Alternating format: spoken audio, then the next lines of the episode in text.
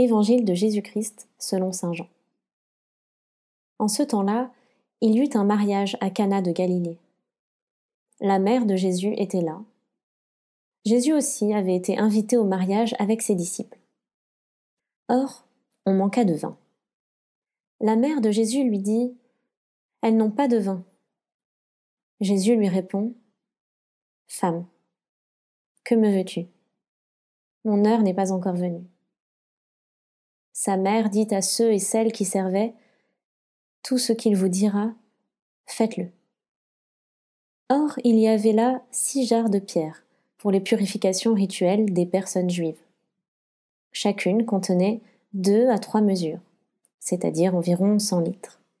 Jésus dit à ceux et celles qui servaient Remplissez d'eau les jarres. Et elles les remplirent jusqu'au bord. Il leur dit Maintenant, puisez et portez-en au maître du repas.